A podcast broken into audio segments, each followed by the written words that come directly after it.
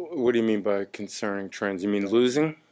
outside of losing? And, you know, are the guys still frustrated with Our, our, our guys played a, a good hard game. A little bit unlucky to concede that game at the that goal at the end. You know, let, let's face it, that was a poorly officiated game, and uh, it was a bit of a factor. I'm not saying it uh, it determined the outcome, but it was a, it was a really awkward game. And uh, give them credit; they came in here to disrupt us and foul us as much as they could, and you know, uh, take any kind of rhythm out of the game. And uh, I think they accomplished that.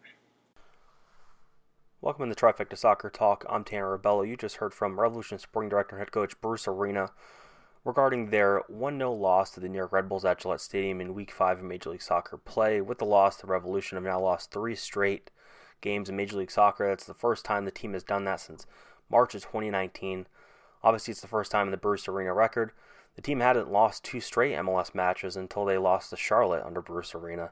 So this is a team that's clearly reeling after the winning the Supporters Shield last year and setting the single season point record. Here's a highlight from that match against the New York Red Bulls. Commit numbers up, like you see here. It's a tough giveaway right there in the middle of the field. When everyone's spread, Farrell's left by himself. And Farrell does a really good job here to make it predictable. He just keeps him on the right. Spanked. Oh, and that's a, and Amaya with a shot blocked. Shot for handball and another highlight. Can't even keep up with it. You see the ball in here. Adam Buksa with a with a great first touch ball, and now he's passing and moving straight into the box.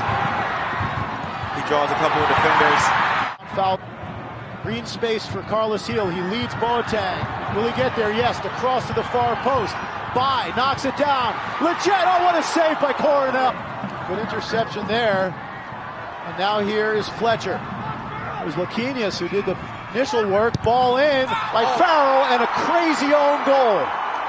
As you can see in those highlights, the Revolution actually played pretty well. Um, you know, the finishing touch really eluded them, but Brad Knighton played well in net. They had the return of Andrew Farrell and Henry Kessler on the back line. They were more organized defensively.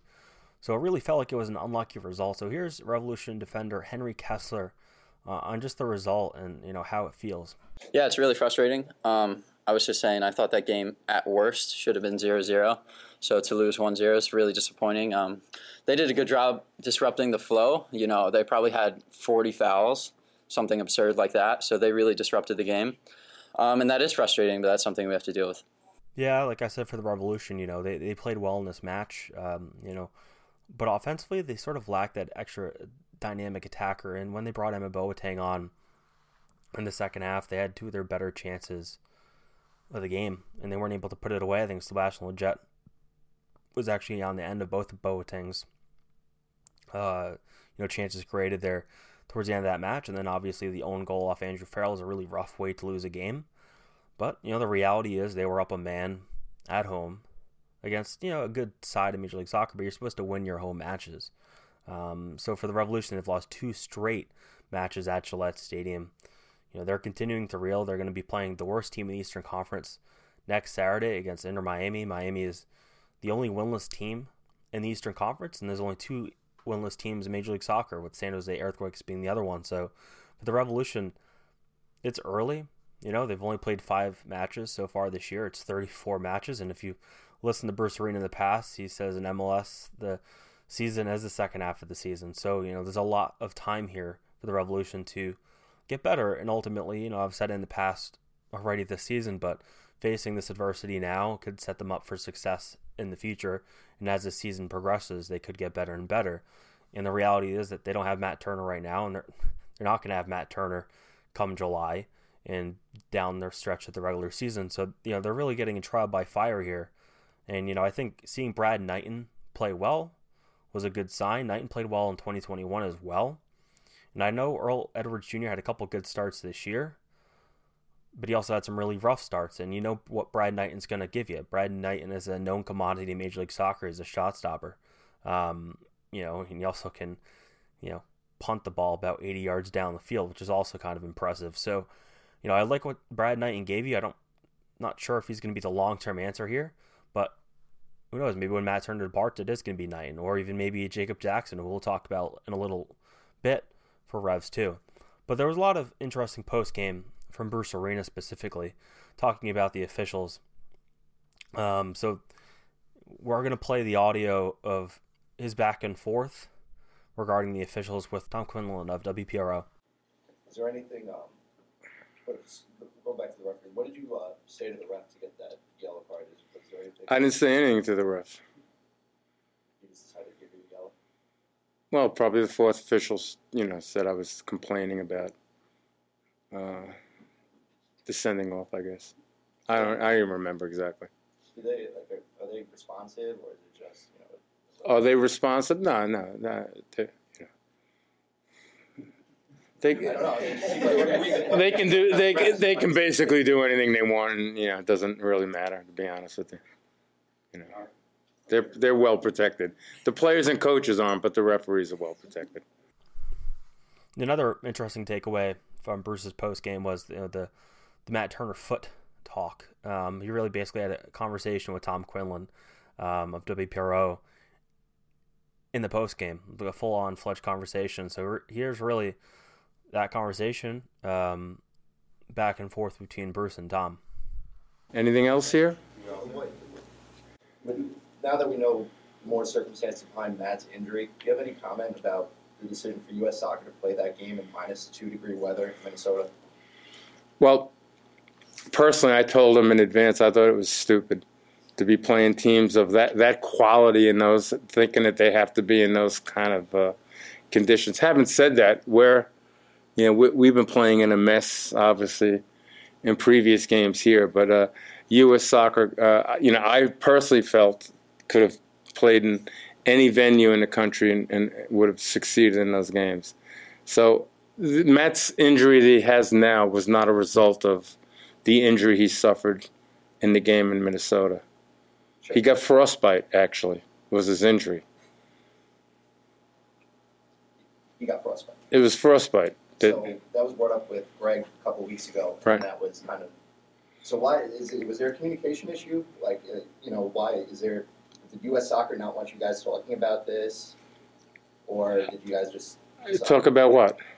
Matt's injury? Because The, the injury he has now had nothing to do with the frostbite he suffered in Minnesota. Sure, but it kind of was. It, it kind of seemed like there was just a lot of confusion coming in with. Uh, you know, I know. There was, there was no confusion. The, the frostbite was on one foot. The injury he has now is on the other foot, so you can't. There's no connection to it. Sure. You know, but you know uh, what you know. And, and you know, having said that, you know, uh, Canada is not playing around with venues, but Canada's playing games in Canada. What are they going to do in in February? You know, they, where are they going to go?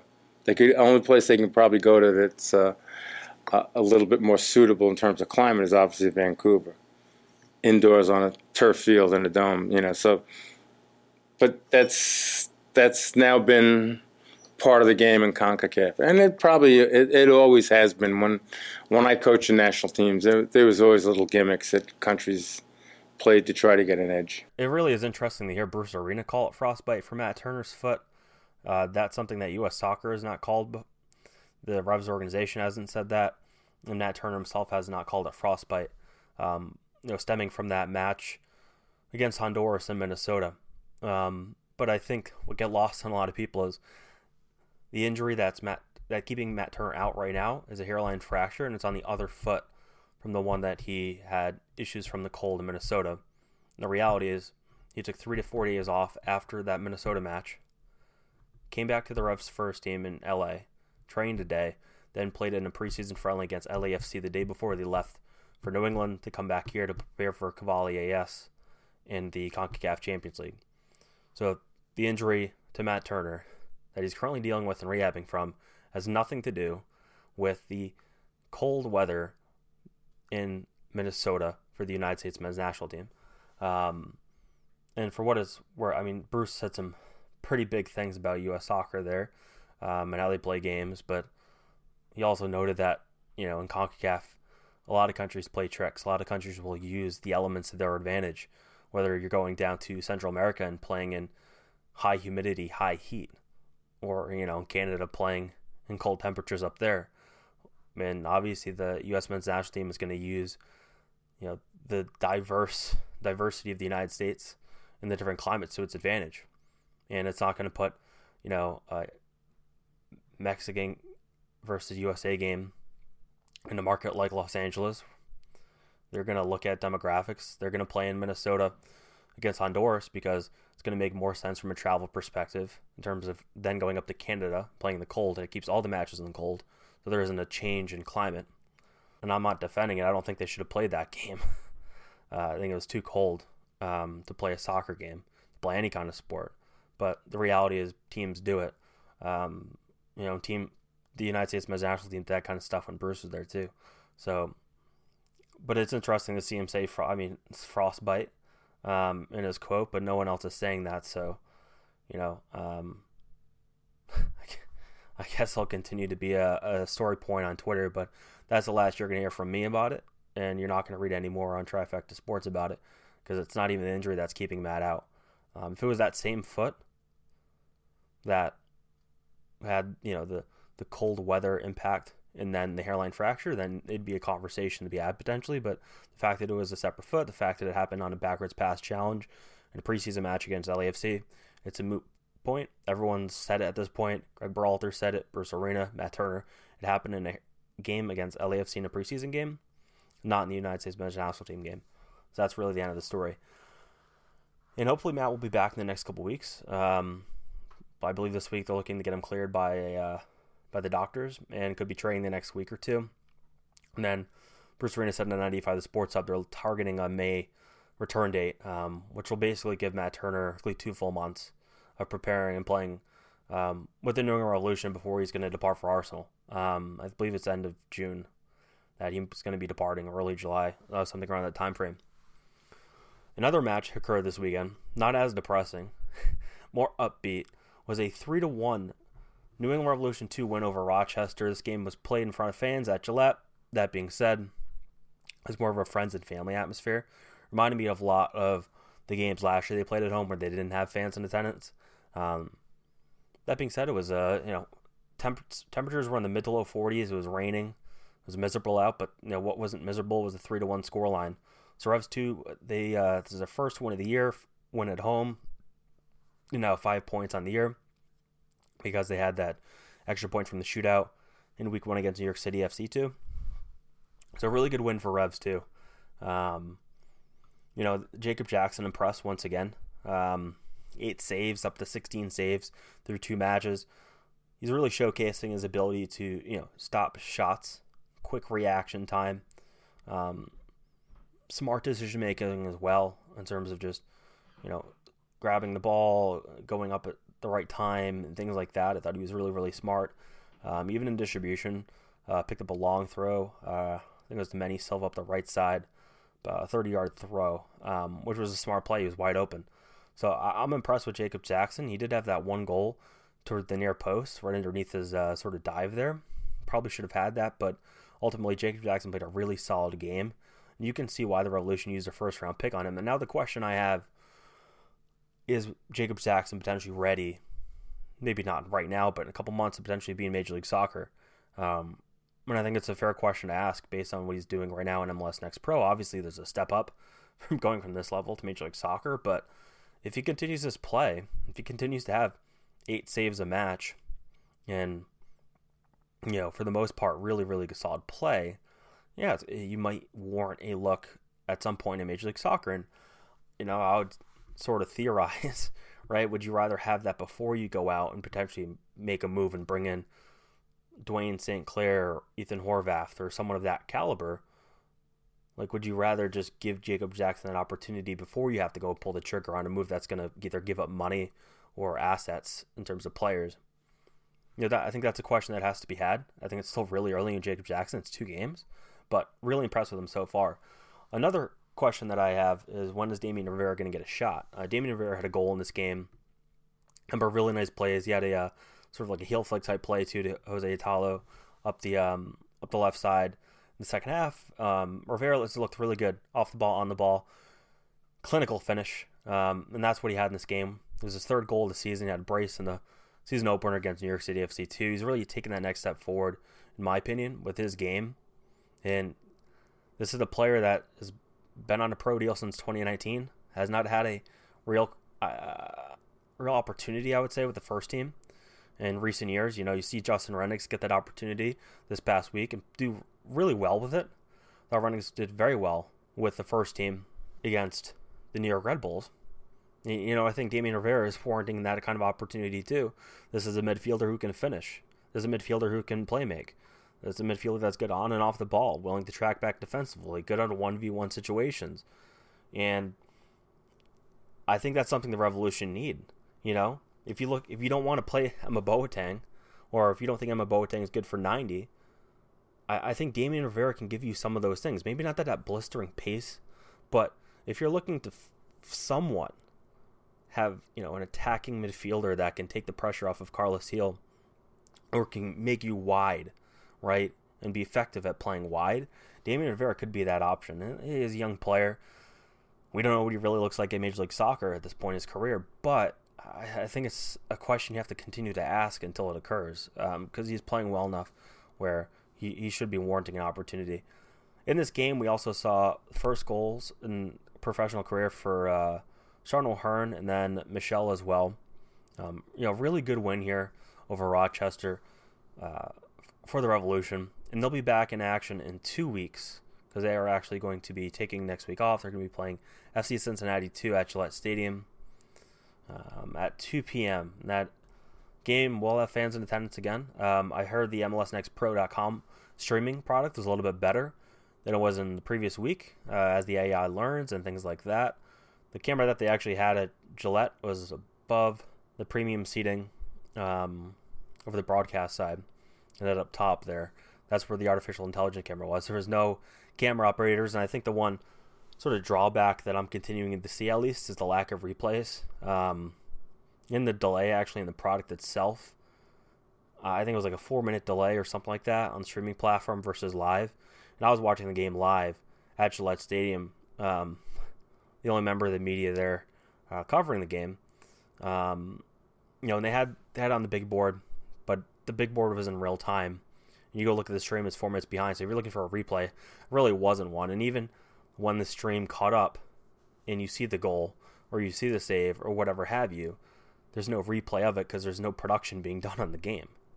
Um, so I think that's a real challenge, and obviously, you know, it's a, it's really a budget operation there. Um, but it impacts the you know the quality of the game. But apparently, it was better than the previous week, and that's good. Um, that's certainly a good thing to see. The New Revolution first team will be back in action next weekend, while the second team is not in action. Uh, Revs will go down to Inter Miami, actually, really Fort Lauderdale, uh, to play Inter Miami. Inter Miami, like I said before, is the worst team in the Eastern Conference. Um, they don't look good, but there's certainly some talented players on that team. Uh, DeAndre Yedlin's on that team. Uh, Gonzalo Higuain's on that team as well. So, you know, there's some talent there. They just haven't figured it out. Will they ever figure it out? I think that's been the running question for Inter Miami since it came into Major League Soccer is will they figure it out at some point? Uh, but that's a team that does spend money. They have a lot of money in that payroll. Um, theoretically, they can win. Um, but you know, for the Revolution, you know they need to win as well. So you're going against two probably desperate teams here. I know it's early in the season, but no one likes to lose four straight in a row for the Revolution, and Miami hasn't won a game this year, so both teams are going to go in They're really needing a win. Um, would a draw be okay? I'm sure it is, but in reality, like you really feel like you need a win for both teams here, especially for Miami, who's winless um, this year. We'll be back on Friday. We're going to be previewing the Inter Miami game, getting into that. We'll get some quotes and some footage of Miami's highlights actually, and we'll dig through it and understand you know really how bad this team is potentially. Uh, thanks for watching. Make sure to follow me on Twitter at Tanner Rebello, retrifectanetworksports.com. Like, share, subscribe. Thank you for listening, and have a great week, everybody.